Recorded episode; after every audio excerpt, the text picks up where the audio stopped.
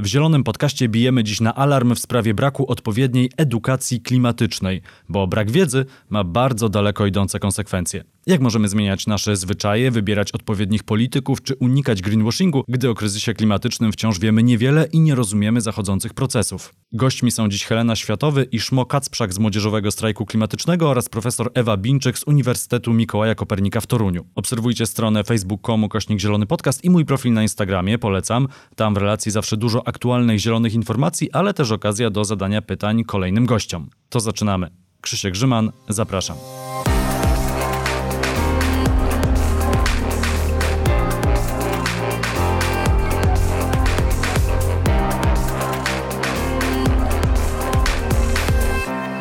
Gośćmi Zielonego Podcastu są Helena Światowy i Szmo Kacprzak z Młodzieżowego Strajku Klimatycznego. Dzień dobry. Dzień dobry. Dzień dobry. I profesor Ewa Binczyk z Instytutu Filozofii y, z Uniwersytetu Mikołaja Kopernika w Toruniu, także autorka y, bardzo popularnej książki Epoka Człowieka, Retoryka i Marazm Antropocenu. Witam. E, dziękuję serdecznie za zaproszenie. Witam Państwa. Spotkaliśmy się, żeby porozmawiać o edukacji klimatycznej i o tym, jak nasz brak w zasadzie wiedzy y, wpływa na y, nasze y, decyzje. W mediach mainstreamowych coraz więcej mówi się o katastrofie klimatycznej, no łagodniej można powiedzieć o zmianach klimatu. Jak to się dzieje, że w szkołach ten temat jest wciąż nieobecny? No i to chyba też trzeba podkreślić, w mediach publicznych również ten temat praktycznie nie istnieje. Jak to się stało, że żyjemy w takich dwóch równoległych światach i zawodzi nas ta podstawa, czyli państwo?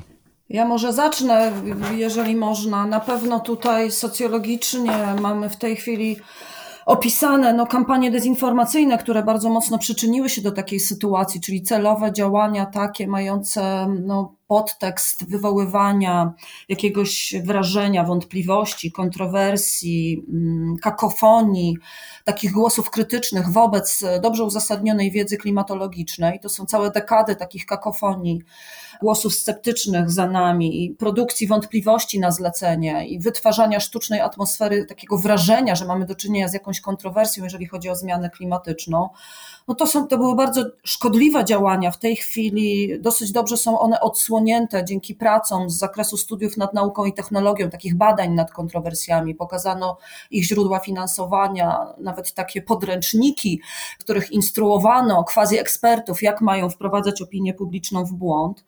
No wiemy też, z literatury wynika, że jakby przyczyną tego, że jesteśmy tak pozbawieni wiedzy, jest też to, jak działały media publiczne i nawet w dobrej wierze, bo one, przynajmniej w Stanach Zjednoczonych, kierowały się taką zasadą etyczną no, równego, sprawiedliwego przedstawiania obu stron kontrowersji. No, nie było tymczasem kontrowersji, tak? Wytworzono wrażenie kontrowersji wokół zmiany klimatycznej na zlecenie i tu były ogromne strumienie finansowania. Tej kontrowersji de facto nie było ale naukowcy też nie umieli dobrze porozumieć się z opinią publiczną, prawda? Naukowcy publikują oświadczenia na stronach Akademii Nauk, w wyrafinowanych pismach naukowych, których no, szeroka opinia nie czyta, a dziennikarze no, jak gdyby nieuczciwie prezentowali spór, bo jeżeli my dzisiaj wiemy, że ponad 97% klimatologów jest pewnych, że mamy do czynienia ze zmianą klimatyczną wywołaną działalnością ludzką, a mamy tylko margines e, takich koncepcji alternatywnych, no to rzeczywiście w mediach to powinno być proporcjonalnie prezentowane, a było prezentowane tak 50-50, prawda? Zwolennik tezy o globalnym ociepleniu i przeciwnik tezy o globalnym ociepleniu. Ty, tych przeciwników powinno być mniej, to powinno być 3% uwagi widzów, a było 50. E, więc bardzo dobrze w tej chwili te mechanizmy są opisane. No i mam nadzieję, że wychodzimy już z tej epoki takiego równoprawnego traktowania denialistów. W tej chwili już tak się nie robi. Raczej te osoby są skompromitowane. Z tego, co czytam z najnowszych takich tekstów dotyczących tego, jak debata publiczna wygląda, nie ma denialistów. Są teraz głównie tacy, którzy mówią, że po prostu transformacja, dekarbonizacja, zaradzenie katastrofie klimatycznej będzie bardzo, bardzo bardzo drogie i to się nie uda, bo to się ludzkości nie opłaca. Cóż mogę dodać więcej? No było to przez panią profesor bardzo dobrze przedstawione. Tak, te mechanizmy dezinformacji od lat y, mączą nam w głowach y, i właśnie ich zadaniem które udało się zrealizować, było przekonanie nas, że globalne ocieplenie, że kryzys klimatyczny jest czymś dyskusyjnym. Jeżeli chodzi o nasze, konkretnie nasze polskie podwórko, to myślę, że tutaj akurat wiemy nie od dzisiaj, że nasi włodarze, niezależnie od tego, z jakich by pochodzili e, partii politycznych, mają problem ze słuchaniem e, głosów ekspertów. Raczej to, co ich interesuje, to sposoby na zdobycie poparcia, sposoby na akumulację kapitału politycznego, gdy tymczasem administrowanie i kierowanie krajem powinno być oparte właśnie o ekspercką, rzetelną wiedzę i prognozy a prognozy dotyczące zmiany klimatu, konsekwencji tej zmiany, a także jej tempa są dosyć jasne i są ogólnie dostępne. Dość powiedzieć tutaj oczywiście o takich najczęściej przywoływanych przez nas dokumentach, jak raporty IPCC, które są wydawane także w wersji skróconej specjalnie przystosowanej dla osób e, sprawujących i będących u sterów krajów. Niestety te dokumenty jak wiemy, przez osoby, które w Polsce rządzą, które decydują na przykład o edukacji, nie są czytane, a co za tym idzie, też nie są brane pod uwagę płynące z nich wnioski. Tu akurat naszą jest rolą, żebyśmy upominali się o to, żeby stan tej rzeczy zmienić. Bardzo doceniam e, Waszą działalność jako Młodzieżowego Strajku Klimatycznego, podobnie jak bardzo doceniam działalność e, innej ważnej organizacji, nieorganizacji, grupy, czyli Extinction Rebellion. Wy od samego początku mówicie o edukacji, no i teraz prowadzicie taką kampanię, tak, dla edukacji klimatycznej, no bo jakoś tak się stało w Polsce, że o tym klimacie się w szkołach mówi zdecydowanie za mało. A jak powinno się mówić i ile powinno się mówić?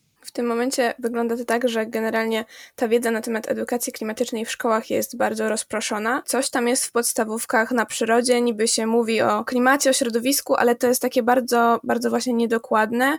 Bardziej mówi się na przykład o takich podstawowych rzeczach, jakie, jakie, jakimi są segregacja śmieci, czy oszczędzanie wody i tak dalej, a ta edukacja jest właśnie bardzo nierzetelna. E, no później coś jest tam niby na geografii, ewentualnie jakiejś biologii, ale tego jest mało. No i właśnie jeżeli jeszcze nawiązując do tego, o czym mówiła pani profesor, Wygląda to w ten sposób, że jednak podstawa programowa jest bardzo przestarzała w tym temacie, ponieważ no, podstawa programowa jest tworzona przez Ministerstwo Oświaty, które z kolei podlega rządowi, a w momencie, w którym byłaby rzetelna edukacja klimatyczna w szkołach, tak naprawdę okazałoby się, e, że rząd wciąż robi za mało w tym temacie.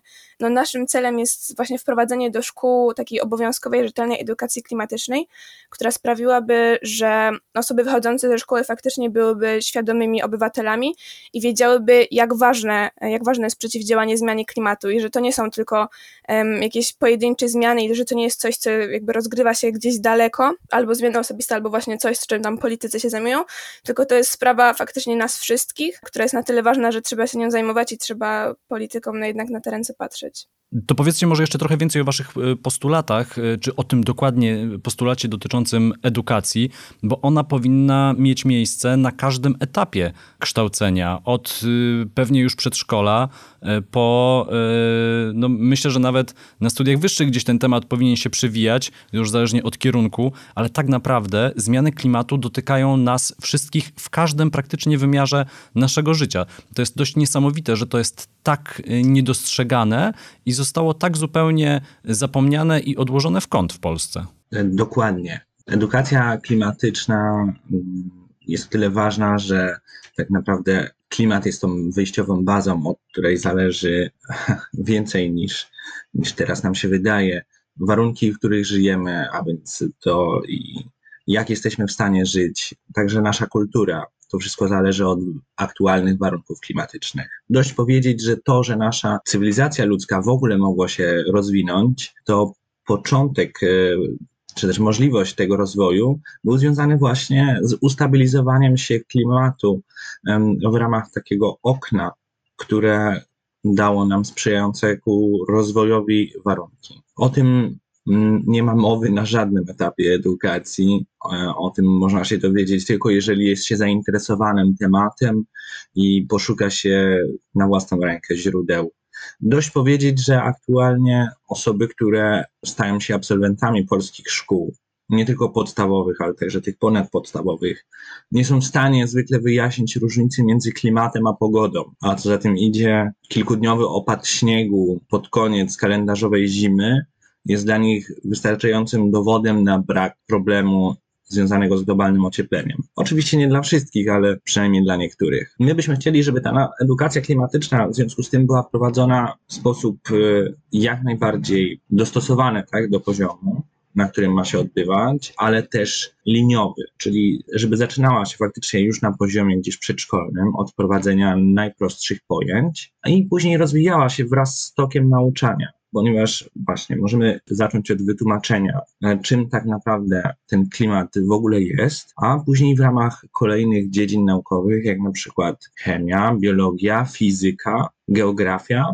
rozwijać mechanizmy e, odpowiadające czy to za zmianę klimatu, czy e, opowiadające o konsekwencjach takiej czy innej jego zmiany, czy wpływie, a raczej o tym, jak klimat kształtuje właśnie świat, jak kształtuje nasze otoczenie, tak naprawdę można powiedzieć, że klimat y, na dobrą sprawę, czy też kwestia klimatu powinna być jedną z najważniejszych e, w edukacji. I oczywiście może to brzmieć y, z moich ust y, tak, jakbym był za bardzo pochłonięty tym tematem, prawda, żeby móc to obiektywnie ocenić.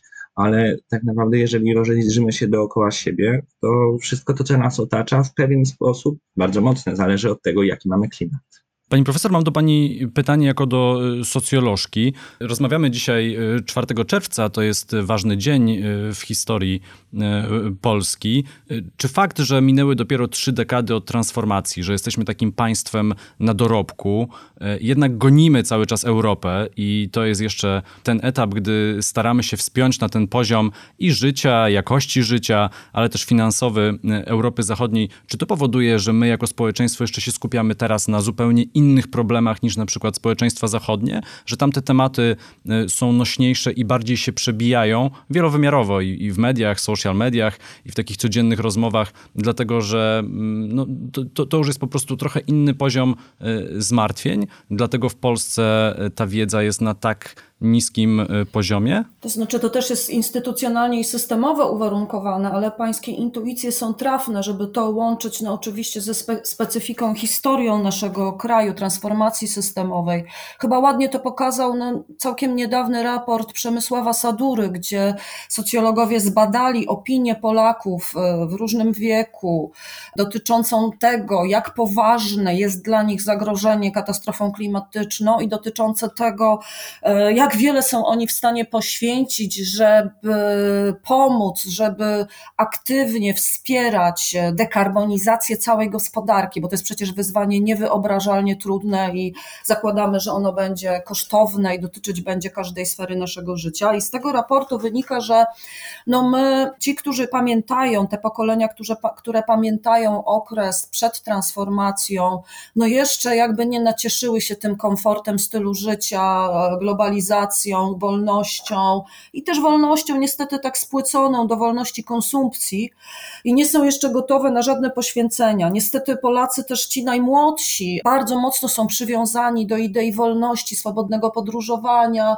Bardzo ciekawy jest ten raport dostępny w internecie, serdecznie Państwu polecam. Znajdziecie go, poszukajcie raportu Przemysława Sadury z tego roku i doczytacie tutaj te szczegóły. Natomiast no, gotowość do jeżeli w ogóle ujmiemy mm, ten problem w kategoriach poświęceń i kosztów, to jasnym będzie to, że nikt y, nie będzie wspierał ambitnych postulatów dekarbonizacji i ochrony środowiska, bo to się będzie źle kojarzyć. Dlatego te nurty, które mi są najbliższe, ja w tej chwili zajmuję się klimatycznym korygowaniem kapitalizmu w nurtach ekonomii ekologicznej, ekonomii dewzrostu, postwzrostu, one pokazują nam, że tak, właśnie chodzi o gospodarkę i my możemy w świecie bogatym, bo my należymy do krajów rozwiniętych, 20% krajów, które w OECD zanieczyszczają najwięcej, najbardziej są odpowiedzialne za degradację środowiska i które najszybciej powinny się też zmienić, jeżeli chodzi o konsumpcję i zasobożerność. No i te, te ekonomie postwzrostu pokazują, że my możemy po prostu wyznaczyć sobie ambitniejsze cele niż materialne konsumowanie zasobów ziemi. Na przykład budowanie społeczeństw równiejszych, z dystrybucją majątków, z takim na serio zabraniem się za problem nierówności ekonomicznych. Możemy budować świat czasu wolnego, kapitalizmu postpracy z trzydniowym tygodniem pracy, gdzie będziemy obniżać e, to, ile my pracujemy, że gdzie będziemy wyciszać sektor reklamy, handel na dalekie odległości, te wszystkie sektory, które są wysokoemisyjne, gdzie będziemy rzeczywiście wreszcie opodatkowywać koszty środowiskowe, ale zyski z tych podatków przekazywać obywatelom w formie dywidend, to są niesamowicie w tej chwili spójnie dopracowane koncepcje takiego dobrego życia, dobrobytu, prosperity się o tym mówi. Polecam Państwu książkę Tima Jacksona na ten temat, jest w języku polskim Dobrobyt zamiast wzrostu, która bardzo ładnie to pokazuje. Ja chciałam, jeżeli jeszcze mogę, dwie rzeczy dodać. Pan Szmo bardzo ładnie to ujął, tak e, powiedział, że być może on za bardzo kładzie nacisk na kwestię klimatu. Nie, tak nie jest. Pańska perspektywa jest właśnie perspektywą racjonalną i aktualną jak najbardziej. To ja powiedziałabym, w tej chwili mamy taką sytuację, Państwo to widzicie, że wszędzie najważniejsze są Ministerstwa Finansów i Gospodarki, a Ministerstwo Środowiska jest taką kulą u nogi. Europejski Zielony Ład y, ma na celu to zmienić, podobnie ten Zielony Ład, który planuje się wprowadzić w Stanach Zjednoczonych. My nie możemy już inwestować w żadne rozwiązania wysokoemisyjne, musimy inaczej zacząć budować cały nasz świat. Kwestie środowiskowe i klimatu nie są kwiatkiem do kożucha, są urdzeniem działalności politycznej w XXI wieku. My potrzebujemy klimatycznego skorygowania wszystkich naszych sposobów myślenia o tym, jak spędzamy wolny czas, czy wybieramy rozrywki wysokoemisyjne, takie jak gry komputerowe, czy niskoemisyjne, takie jak yoga w parku, czy spacer z psem, prawda? My musimy przestać e, promować blachosmrody, auta w miastach, inaczej budować miasta w ten sposób, żeby tam było, były drzewa, ruch rowerowy, swoboda dla pieszych, inaczej mieszkać, więc wyzwań jest e, przed nami wiele. To są też niebywałe czasy dla młodych, bo my bardzo potrzebujemy Waszej kreatywności. Ja nie chciałabym, żebyście Państwo rozmieniali na drobne kreatywność tego pokolenia na to, żeby tworzyć aplikacje na smartfony, tylko rzeczywiście ludzkość jest w wyjątkowym położeniu. Przed nami niesamowite wyzwania. Tym bardziej ja chylę czoła przed młodzieżowym strajkiem klimatycznym, przed Extinction Rebellion. Z socjologicznego punktu widzenia to są fenomeny no, niebywałe, tak? bezprecedensowe sova. Ten sojusz młodego pokolenia z naukowcami, niesłuchanymi, dzieci niesłuchane i niesłuchani eksperci, którzy idą ręka w rękę po to, żeby dotrzeć do naszych decydentów. Jak nigdy dotąd potrzebujemy ruchów obywatelskich, takich jak Extinction Rebellion, który po prostu potrzebujemy masowego ruchu obywatelskiego, który wreszcie wybudziłby naszych polityków i decydentów do tego, żeby na poważnie zaczęli myśleć o tym, czy ludziom opłaca się wyginąć, czy nie opłaca się wyginąć. Tak? Ja jako filozof no jestem zwolenniczką takiej tezy, że tę cywilizację warto by zachować i e, ekobójstwo planetarne, przed którym stoimy, to nie jest taki problem, który egzystencjalnie nic nie znaczy, eschatologicznie nic nie znaczy, teologicznie nic nie znaczy, prawda? To jest niebywałe wyzwanie, jeżeli chodzi o wartości. I bardzo wzrusza mnie to, co robi Extinction Rebellion, to, co robią młodzi, którzy sami domagają się nauki, wiedzy rzetelnej. To jest coś niesamowitego niesamowitego, chcą wiedzieć więcej, a nie mniej, prawda?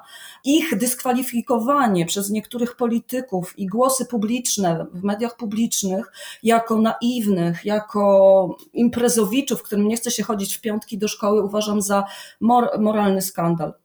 No, ja myślę, że cały czas jest jeszcze taka narzucana narracja, że to jest wszystko finansowane przez Zachód mhm. i tak naprawdę ma prowadzić do jakiejś destabilizacji w Polsce. Ale nasuwa mi się pytanie, bo poruszyła pani y, kilka minut wcześniej y, taki wątek, y, no, że jednak naukowcy są naukowcami, oni nie są aktywistami i to jest taka obserwacja, myślę, wielu osób, że mało słychać naukowców w mediach, no szczególnie tych zajmujących się klimatem. Dlaczego tak jest? Dlaczego nikt nie bije codziennie na alarm i nie mówi słuchajcie, obudźcie się. Oni robią, proszę Państwa, co mogą w swoim zakresie. Publikują takie listy ostrzeżenia naukowców świata do ludzkości. Co kilka miesięcy macie Państwo dokumenty podpisywane przez tysięcy badaczy, 11 tysięcy badaczy, 20 około około tysięcy badaczy, którzy podpisali, podpisują dokumenty, gdzie mówią na przykład, że pandemia powiązana jest z problemem wielkiego planetarnego kryzysu środowiskowego, z jakim mamy do czynienia, że mamy niewiele czasu,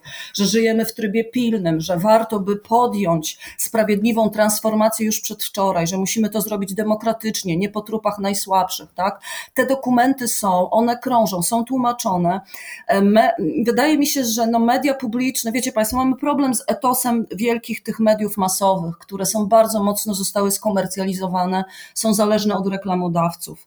Ja no, z wielkim takim zdumieniem przejmuję to, jak zmienia się już treść reklam. Nie wiem, czy Państwo to zauważyliście w takich mediach masowych jak telewizja, gdzie banki i wielkie już koncerny próbują wyzieleniać się, pokazując siebie w świetle jakiejś takiej wielkiej troski o przyszłe pokolenia.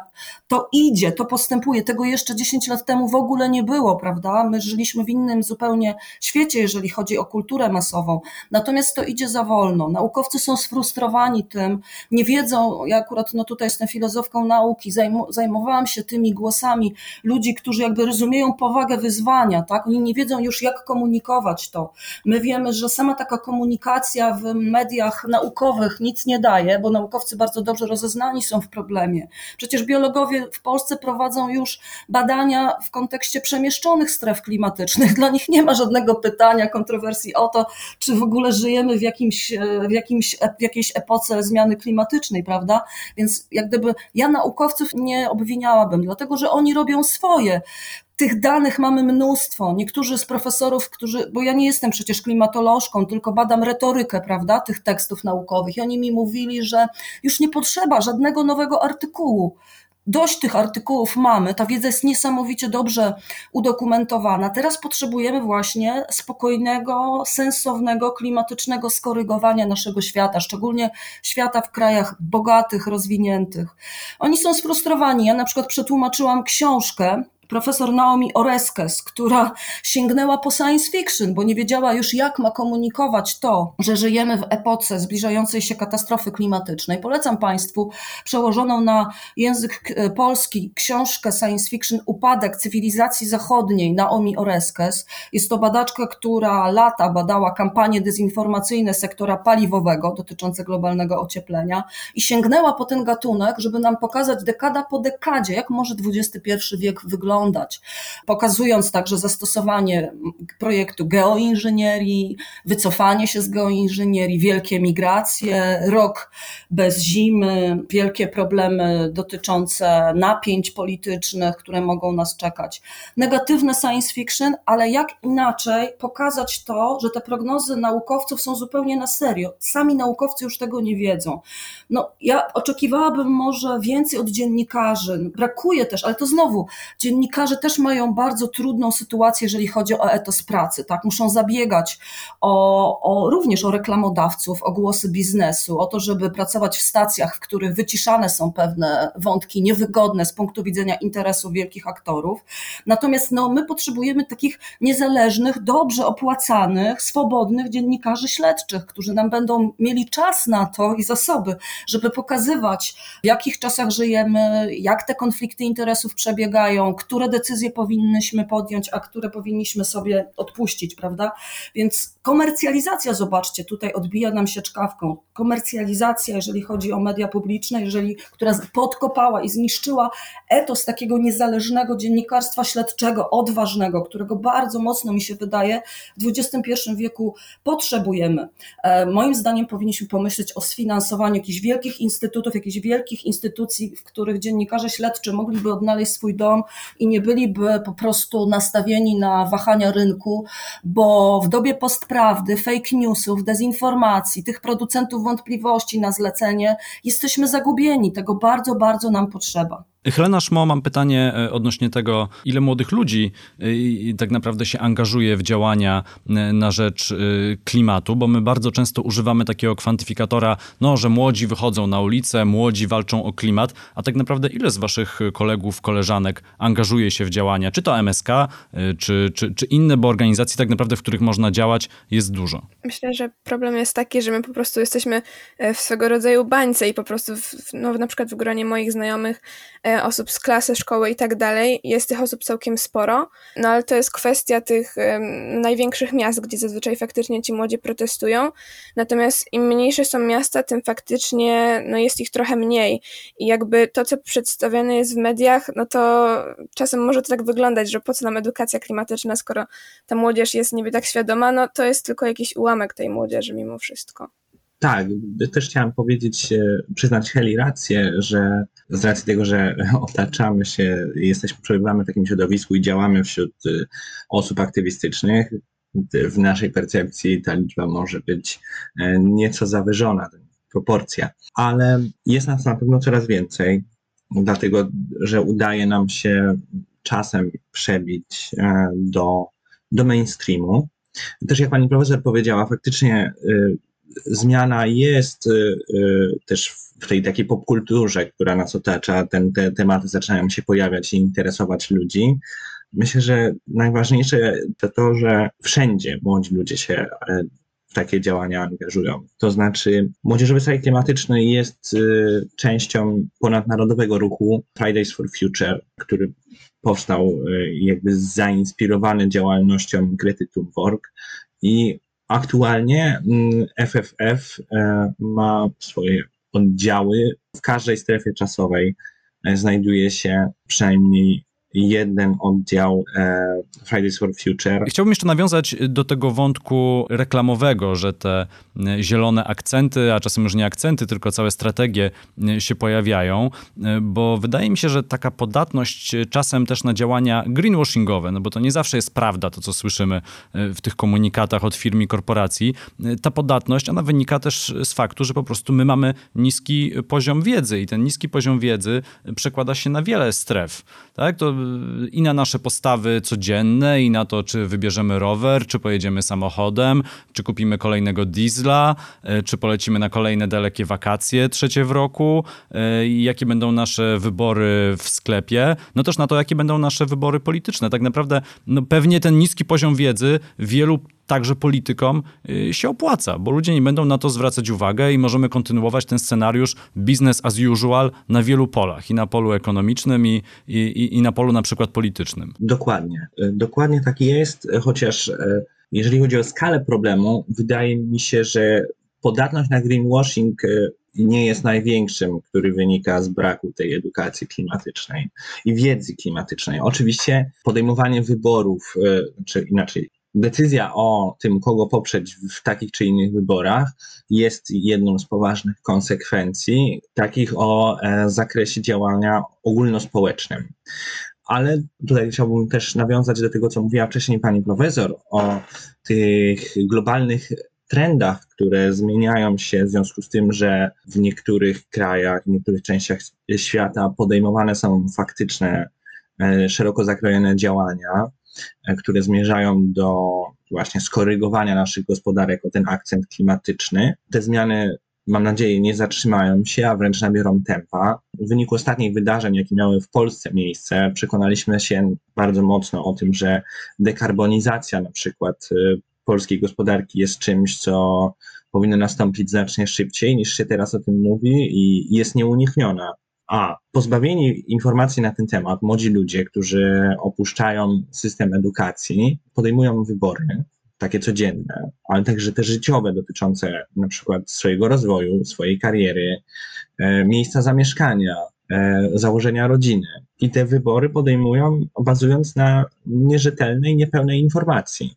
Dlatego, że na przykład e, nie mają pojęcia, że pewne gałęzie gospodarki będą musiały niedługo zniknąć albo znacznie się ograniczyć. I być może na przykład właśnie z tymi dziedzinami e, produkcji czy też aktywności ludzkiej. Ci ludzie błędnie teraz wiążą swoją przyszłość, zamiast skupiać się na przykład na rozwoju, który pozwoli im się odnaleźć w takiej posttransformacyjnej rzeczywistości, bo to, czy ta transformacja nastąpi, nie jest dyskusyjne. Dyskusyjne jest, jak szybko i czy będziemy na nią przygotowani.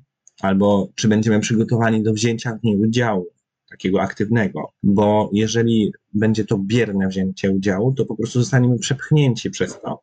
I to oczywiście odbije się bardzo negatywnie na dobrostanie całego naszego społeczeństwa, mieszkańców całego kraju, a mówiąc takim językiem obrazowym, no to będzie tragedia wielu tysięcy rodzin polskich, które nagle na przykład zostaną pozbawione raz ze środków do życia, a dwa może się okazać, że okolica, w której żyją, będzie się znacznie mniej nadawała do życia w ogóle, niż kiedy postanowili się tam osiedlić, niż te kilkadziesiąt lat temu. Dlatego tak e, ważne jest, żeby, żeby właśnie ta edukacja była.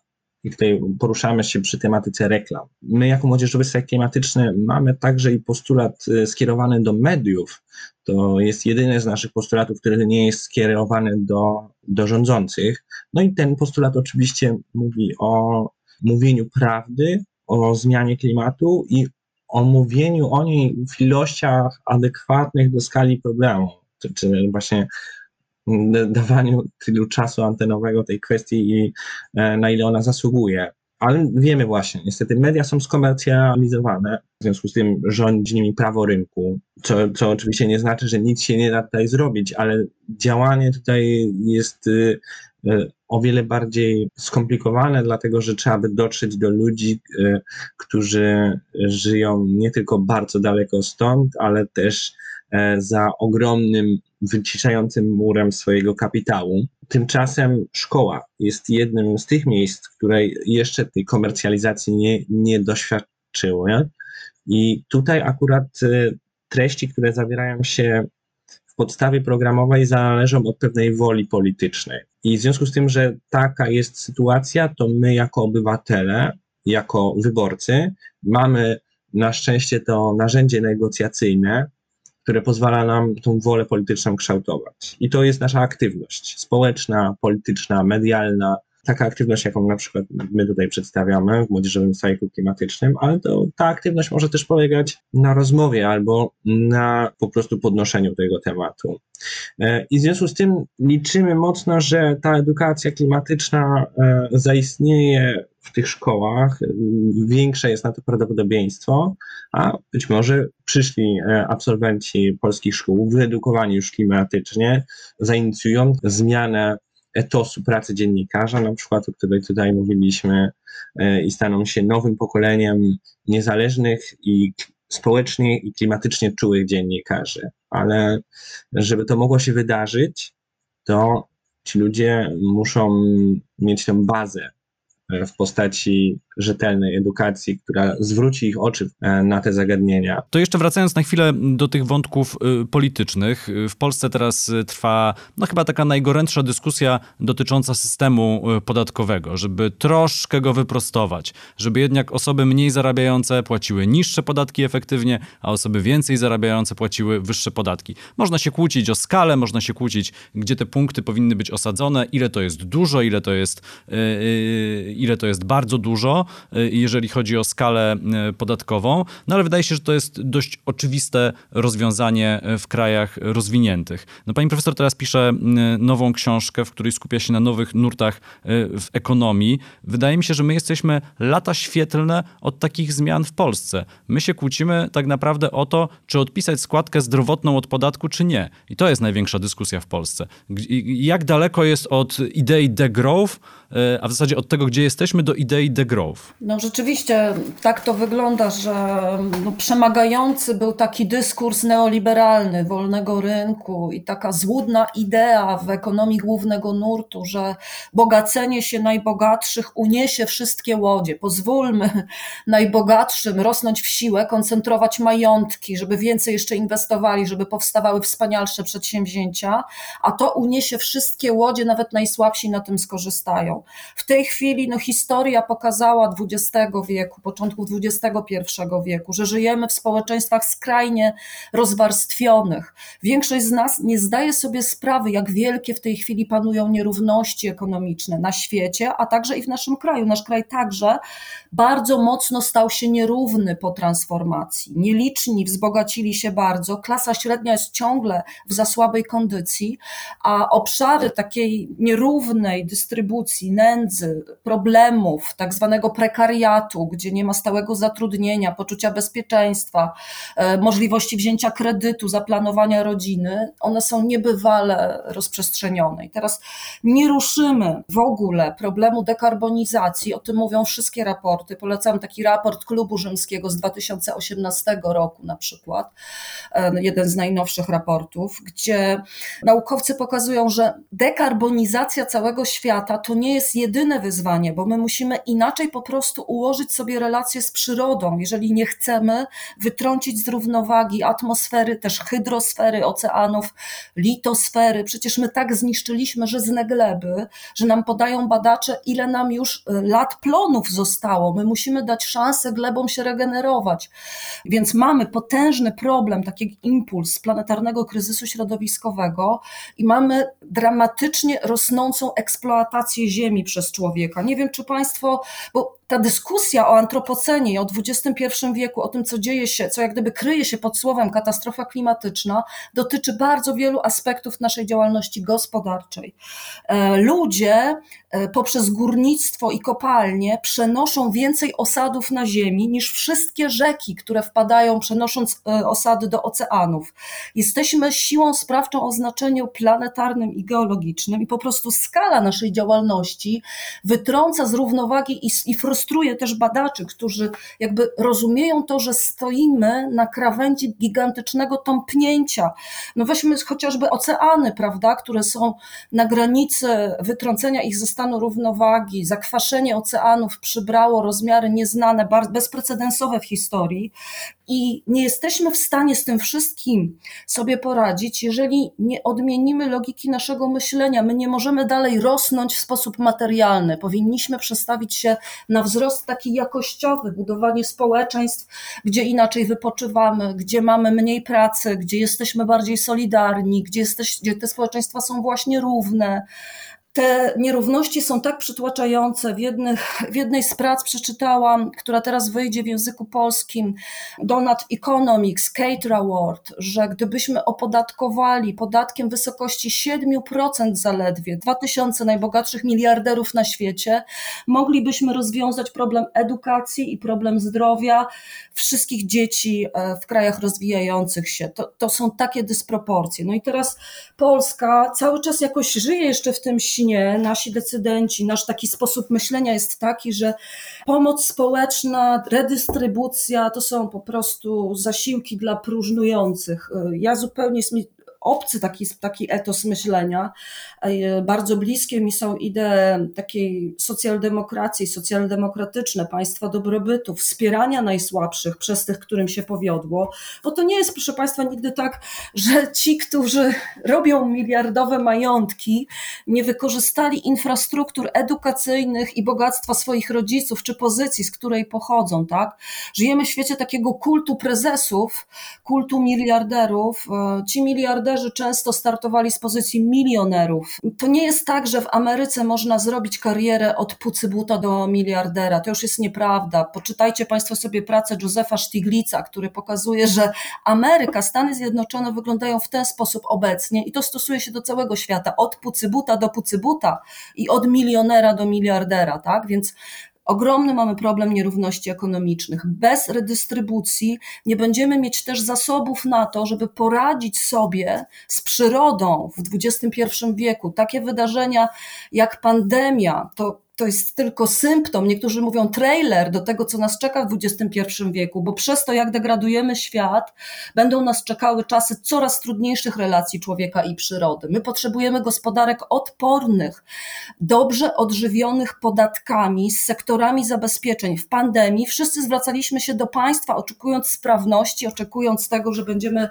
zaopiekowani instytucjami e, służby publicznej i innymi, a nie było na to środków. Te środki muszą się znaleźć i myślę, że to jest koniec e, w najbliższych czasach e, w ekonomii tej epoki neoliberalizmu. Ile jeszcze lat mamy czekać na to po obśmianiu tej tezy, bo empirycznie zostało to skrytykowane w, w ekonomii przecież, że ta łódź, ta, ta powódź nie unosi, ten przypływ nie uniósł wszystkich łodzi, tylko po prostu bogactwo totalnie się skoncentrowało. Powstały dramatyczne monopole, które psują nasz świat, tak? Psują od strony politycznej, e, kupują sobie całe pakiety prawne, niszcząc demokrację w wielu krajach. Nie możemy sobie z tymi gigantami w tej chwili poradzić. E, dezinformują świat koncerny paliwowe w sprawie zmiany klimatycznej. Mamy potężny problem monopoli i gigantycznego kapitału w rękach nielicznych.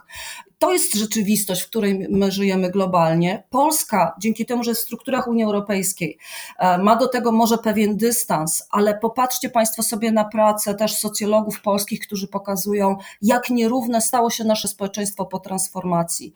To nie jest taka strona, w którą powinniśmy zmierzać, moim zdaniem. Nijak to się ma do pojęć, które są mi bliskie, takich jak sprawiedliwość, dobro wspólne, bezpieczny też spokojny świat bez konfliktów, bo to wszystko zmierza w stronę napięć. I teraz na tych nierównościach też żerują populiści i populistyczne programy polityczne, które e, również są uznawane za jedno z najważniejszych wyzwań w XXI wieku, jeżeli chodzi o przyszłość cywilizacji. Mam nadzieję, że z panią profesor jeszcze będzie okazja, żeby się spotkać, może przy premierze nowej y, książki. A teraz jeszcze ostatnie pytanie do Heleny i do Szmo a propos kampanii.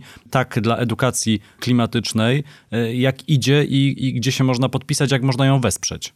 Więc jeżeli chodzi o kampanię, rozpoczęliśmy jej prowadzenie w, w Dzień Ziemi. Od e, tamtej pory staramy się dotrzeć e, wszelkimi dostępnymi nam drogami i e, do potencjalnych odbiorców i szukamy także przyjaciół, ambasadorów i wsparcia. Odnosimy pewne sukcesy. Naszym celem jest do końca czerwca zebrać 100 tysięcy podpisów pod petycją, która zaadresowana jest do polskiego rządu a której treść przekonuje o konieczności jak najszybszego wprowadzenia rzetelnej edukacji klimatycznej do podstawy programowej. E, na razie udało nam się zebrać około 35 tysięcy podpisów. Z treścią petycji e, można zapoznać się na stronie internetowej przygotowanej e, specjalnie do tego. To jest edukacjaklimatyczna.com. Tam też można tą petycję podpisać. Jest to bardzo łatwe, wystarczy mm, zapisać swoje imię, nazwisko i adres e-mail w specjalnym formularzu i taki podpis jest wtedy zapisany. Do czego oczywiście bardzo zachęcam, dlatego że kolejnym etapem tej kampanii, e, zaplanowanym na lipiec, jest wejście w bezpośrednie rozmowy ze stroną rządową. Dzięki wsparciu i pracy naszych partnerów, z którymi prowadzimy tę kampanię, innymi United Nations Global Compact Network Polska, jesteśmy dosyć spokojni co do tego, że do takich rozmów dojdzie faktycznie. Dlatego jakby zebranie tych podpisów, e, które mają dowodzić poparcia społecznego dla naszych postulatów, jest dla nas ważne, ponieważ będzie stanowić trudny do zbicia argument i tym samym wspierać nasze dążenia, tak potrzebne dążenia. Bardzo dziękuję za rozmowę. Helena Światowy, Szmo Kacprzak z Młodzieżowego Strajku Klimatycznego, profesor Ewa Binczyk z Instytutu Filozofii Uniwersytetu Mikołaja Kopernika w Toruniu byli gośćmi Zielonego Podcastu. Bardzo dziękuję. Serdecznie dziękuję. Dziękujemy bardzo. Dziękujemy bardzo. To był Zielony Podcast, kolejny odcinek w niedzielę. W wolnym czasie zajrzyjcie na stronę facebook.com kośnik Zielony Podcast i mój profil na Instagramie, polecam. Tam w relacji zawsze dużo aktualnych zielonych informacji, ale też okazja do zadania pytań kolejnemu gościowi albo gościni. Krzysiek Grzyman, do usłyszenia.